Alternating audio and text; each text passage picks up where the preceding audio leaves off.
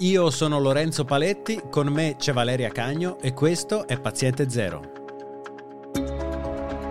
In questa puntata parliamo di brevetti, perché una casa farmaceutica sceglie di brevettare i suoi prodotti e la difesa della proprietà intellettuale sta facendo ritardare la produzione dei vaccini?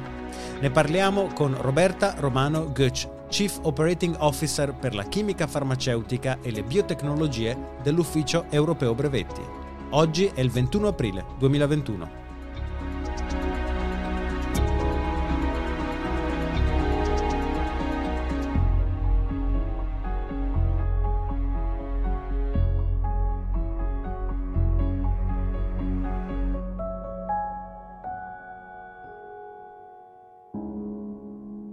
Ciao Roberta e grazie mille per aver accettato il nostro invito.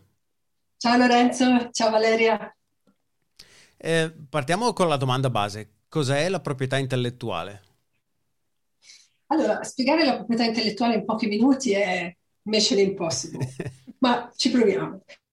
Allora, le innovazioni e le invenzioni fanno parte della natura umana. Pensiamo all'uomo che viveva nelle caverne, poi l'invenzione della ruota, eh, l'elettricità, la terza e quarta rivoluzione industriale, poi vediamo l'uomo raggiungere la Luna.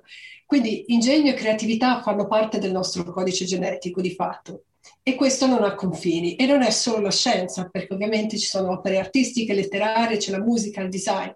Ora, la proprietà intellettuale è, è un sistema di tutela giuridica dei prodotti di creatività e ingegno umano e sono beni materiali che eh, hanno sempre una maggiore rilevanza economica.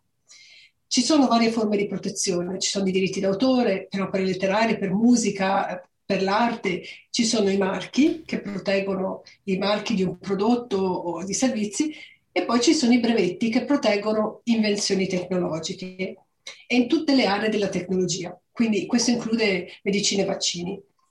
Un'invenzione per essere brevettabile all'Ufficio Brevetti Europeo, all'IPO, deve essere nuova, avere un effetto tecnico sorprendente, quindi non essere ovvia, e anche essere riproducibile ed avere un'applicazione industriale. Con un brevetto, un brevetto permette di conferire una protezione geografica esclusiva all'inventore per un tempo limitato, un massimo di 20 anni dalla data della domanda. E i brevetti sono così una barriera anche contro la contraffazione e se si pensa all'area farmaceutica, i medicinali contraffatti sono a grosso rischio. Dopo vent'anni il brevetto perde l'esclusiva e quindi l'invenzione non è più uso esclusivo dell'inventore. Può terminare anche prima se, annuali, se le tasse annuali non, non vengono rinnovate. E Forse è interessante sapere che ehm, un, un, rapporto pubblicato dall'Organizzazione Mondiale della Proprietà Intellettuale nel 2016, la WIPO, mostra che il 95% delle medicine nella lista delle cosiddette medicine salvavita sono, ehm, del, sono, non sono più protette da brevetto. C'è un secondo ruolo del brevetto che è un pochino meno conosciuto ma che è molto importante, che è quello di divulgare l'informazione. Tutti i brevetti vengono pubblicati, rendendo così accessibile agli ingegneri, ai ricercatori e agli inventori del mondo intero le più nuove innovazioni e quindi permettere il prossimo step nell'innovazione. Noi all'ufficio brevetti abbiamo una, una banca dati di 120 milioni di dati, di, di pubblicazioni, che è effettivamente la più grande del mondo, che sono accessibili gratuitamente e sentiamo fortemente questa responsabilità e siamo consapevoli che è un patrimonio di informazione enorme. Giustamente adesso, per sostenere l'informazione della battaglia contro il Covid, i nostri esperti hanno messo a punto una piattaforma che specifica che si chiama Fighting COVID-19, che raccoglie brevetti in tutte le tecnologie legate in qualche modo al Covid, con più di 260 sets di parole chiave per aiutare gli scienziati e i ricercatori a navigare in questa piattaforma e identificare subito i brevetti, le ultime tecnologie rilevanti per loro per cui possono prendere il proprio step. Avevo avvertito, due minuti, mission impossible. Molto interessante però. Quindi, riassumendo, una compagnia farmaceutica normalmente brevetta, ad esempio, un vaccino perché questo gli consente l'utilizzo esclusivo, quindi la vendita esclusiva di quel vaccino per 20 anni. È, è corretto? Esatto, per un massimo di 20 anni, esattamente. E Quindi questo, e c'è nel caso invece di una pandemia come quella che stiamo vedendo, c'è la possibilità di sospendere il brevetto o um, un qualcosa che appunto si viene a, si viene a tener conto del, della necessità dell'umanità di questo vaccino, ad esempio? Allora, sì, um, assolutamente c'è. Se posso fare un passo indietro, perché la domanda certo. potrebbe essere perché una compagnia prometterebbe mai un vaccino, in realtà, mm. prima di tutto. Allora, per che cosa ne guadagna? Questo è un, un elemento importante, prima di parlare di di, di, sospendere eventualmente il brevetto, perché i brevetti di per sé sono un importante incentivo economico, soprattutto specialmente nella ricerca, perché una compagnia che, che innova, un'impresa che innova, eh, va incontro a investimenti importanti all'inizio. Quindi con il brevetto eh, si ha accesso anche a investimenti eh, da parte di eh, funds, eh, da parte di, di, di, governi, eccetera, che permettono di finanziare i costi della ricerca. L'esclusività, poi andando sul mercato, permette di recuperare i fondi investiti. Quindi è un po' ehm, recuperando questi fondi investiti si può reinvestire nella ricerca. Perciò è un pochino un, un ciclo. Questo è vero per, per, tutto, per, tutte le, diciamo, per tutte le industrie che innovano, tutte le imprese e anche gli inventori. L'uso esclusivo del medicinale sul mercato quindi dà accesso a investimenti. Gli investimenti vengono dati perché c'è una garanzia di ritorno, permette di finanziare i costi della ricerca e quindi eh, continua lo sviluppo della tecnologia. Importante considerare che nel campo dei medicinali il tempo di sviluppo è molto lungo, perché si ha un, un tempo di ricerca molto, già molto impegnativo e grossi costi. Poi c'è tutta la parte dei test che prende anni e poi alla fine c'è portare il medicinale sul mercato con le autorizzazioni necessarie, quindi abbiamo l'Agenzia Europea del Farmaco per esempio, quindi è un grosso cammino dall'inizio alla fine e appunto come dicevo investimenti importanti. Benefici economici sono evidenti e parliamo di numeri, perché in effetti abbiamo fatto diversi studi, sia all'ufficio brevetti insieme all'ufficio europeo di proprietà intellettuale con sede a Alicante, che dimostrano che aziende, imprese che hanno diritti di proprietà intellettuale in realtà sono ehm, economicamente, crescono economicamente ehm, in modo, hanno, hanno più successo economicamente, ma anche come numero di posti di lavoro. In particolare, per esempio, ogni terzo nuovo posto di lavoro in Europa è creato da un'impresa attiva in proprietà, indust- in proprietà intellettuale.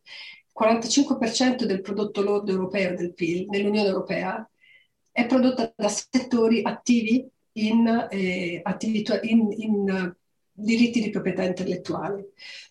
In particolare, se vediamo proprio all'individuo, eh, il fatturato per dipendente di un'impresa con brevetti è superiore del 36% e le retribuzioni del 53%, più elevate rispetto a dipendenti di imprese non attive. Quindi quello che voglio dire è che è, dove, c'è, dove, c'è, innovazione ci sono brevetti, il brevetto vi porta alla produzione del prodotto e quindi posti di lavoro e ritorno e crescita economica. Adesso a livello um, di, di, ricerca c'è anche un, una, grossa, una forte collaborazione tra le compagnie attraverso licenze e lì poi verremo al discorso delle licenze uh-huh. e collaborazioni anche tra, come abbiamo visto, tra Pfizer e BioNTech e Johnson Johnson Janssen, eccetera. La seconda domanda è, esiste una legge per sospendere il brevetto in caso, per, per esatto. la salvezza del, del, dell'umanità? Sì, sì, la risposta è sì. Queste leggi sono leggi però nazionali, quindi al di fuori delle competenze dell'ufficio brevetti di per sé, sono, l'ufficio brevetti amministra i brevetti, decide se qualcosa è brevettabile oppure no. Le leggi nazionali che regolano il sistema dei brevetti concedono, possono concedere quella che si chiama compulsory license o licenza obbligatoria in una varietà di situazioni piuttosto precise per invenzione di particolare interesse pubblico o per produrre farmaci, appunto farmaci salvavita. Questa licenza obbligatoria è uno strumento squisitamente politico in cui un governo forza i possessori di un brevetto a concedere l'uso o allo Stato o a altri soggetti, mm. quindi utilizzata con molto scrupolo e con molto scrutinio. appunto è un, è un, um, un tipo di, di, uh, di, licenza su cui un ufficio brevetti non ha a che dire, però i nostri Stati membri, molti dei nostri Stati membri hanno nel loro codice dei brevetti questa possibilità. Il, di fatto noi sappiamo che attraverso studi fatti e, e eh, accessibili gratuitamente sul nostro sito, eh, prima del 2018 l'uso di licenze obbligatorie era molto limitato in Europa però appunto è una possibilità che esiste. E facciamo finta che una compagnia decida di sospendere il proprio brevetto anche di sua spontanea volontà eh, per un certo periodo proprio per, eh, per, necessità, per funzioni di pubblica utilità come potrebbe essere quella attuale. Eh, che, a, che rischi incorre l'azienda nel eh, aprire le porte al proprio brevetto?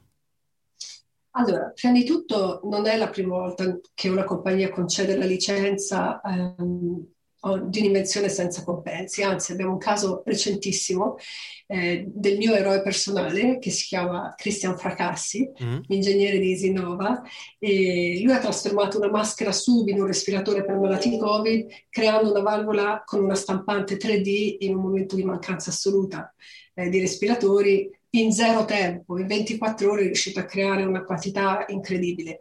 Lui ha brevettato la valvola per impedire che altri potessero prendere vantaggio e, e praticamente in modo indebito e quindi eh, speculare su una sua invenzione. Ma d'altro canto lui concede gratuitamente a chiunque l'uso della sua invenzione. Quindi è una cosa che esiste. Per le compagnie il rischio, il rischio si deve calcolare appunto dal punto di vista degli investimenti iniziali, la parte di sviluppo, portare in produzione senza avere l'esclusiva del mercato e fare un bilancio. Riesco a pagare la ricerca, riesco a mantenere tutto. Da un punto di vista di, di validità del brevetto non c'è alcuna conseguenza, è una decisione dell'inventore. Mm. E se non ci fosse, quindi se una compagnia um, decidesse di dare questo tipo di um, licenza, questo potrebbe portare a un aumento di produzione di dosi di vaccino e, e quindi non, sì, forse, forse, abbiamo già un po' in parte risposto. Um, si può, quindi il brevetto di fatto rimane valido anche se qualcun altro produce il vaccino? Sì, assolutamente sì. La produzione e il brevetto sono, diciamo, due cose non necessariamente correlate al 100%, perché l'inventore ha l'esclusiva in una certa zona geografica, poi quello che ne vuol fare lui o l'impresa è a sua discrezione, se vogliamo, quindi può, dare, può concedere lui stesso la licenza senza compensi, può decidere di cedere la licenza con compensi, che si chiamano royalties, o può addirittura vendere la sua proprietà intellettuale. In questo caso semplicemente riceve un compenso per, per, completamente per il diritto. Quello che però non è assolutamente uno a uno, cioè pensare che se non c'è brevetto e quindi è possibile per tutti produrre, la produzione sarebbe maggiore, ha un, um, diciamo, un vizio di pensiero. La produzione di un vaccino non è per nulla semplice. Parlo con una virologa, Valeria, quindi tu lo sai benissimo. Sono, sono, richiede competenze specifiche nelle biotecnologie, è materiale biologico, gli impianti di produzione sono complicati e speciali, senza poi parlare della logistica, della conservazione, dell'immagazzinamento dei materiali con requisiti speciali, trasporti, abbiamo visto tutto. Quindi da creare l'invenzione in laboratorio a portarla sul mercato ci sono tante tappe intermedie. I brevetti, se vogliamo, la vera domanda, a mio avviso, è senza il brevetto saremmo oggi in grado di avere il vaccino in così breve termine, in, così breve tempo? Perché in realtà quello che abbiamo visto è che in questa situazione eccezionale eh, tutti gli ingegni del mondo, i cervelli del mondo si sono messi insieme, ingenti investimenti sono stati liberati, sicuramente una grossissima parte nel campo privato, ma anche nel campo pubblico, perché ricordiamoci che Pfizer è stata anche finanziata dal governo americano. Quindi tutto questo ha permesso rapidamente, in tempi non immaginabili, di arrivare a un vaccino. Quindi sarebbe successo questo senza il brevetto?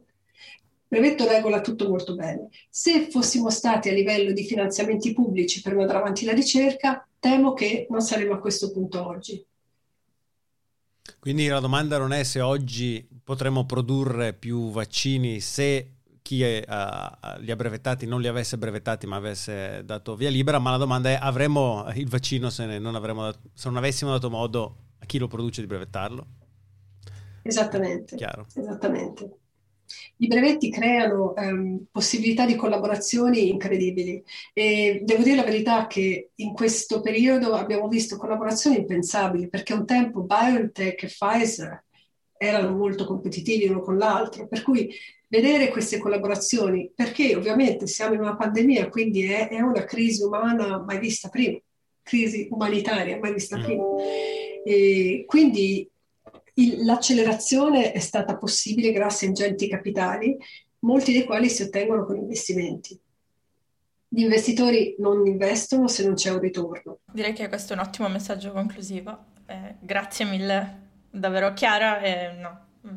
Grazie Valeria, grazie, grazie tantissimo. Grazie Lorenzo, è con molto piacere.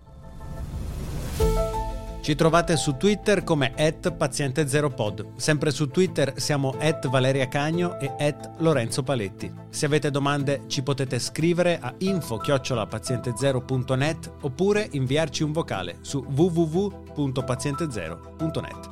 Noi ci sentiamo alla prossima puntata di Paziente Zero.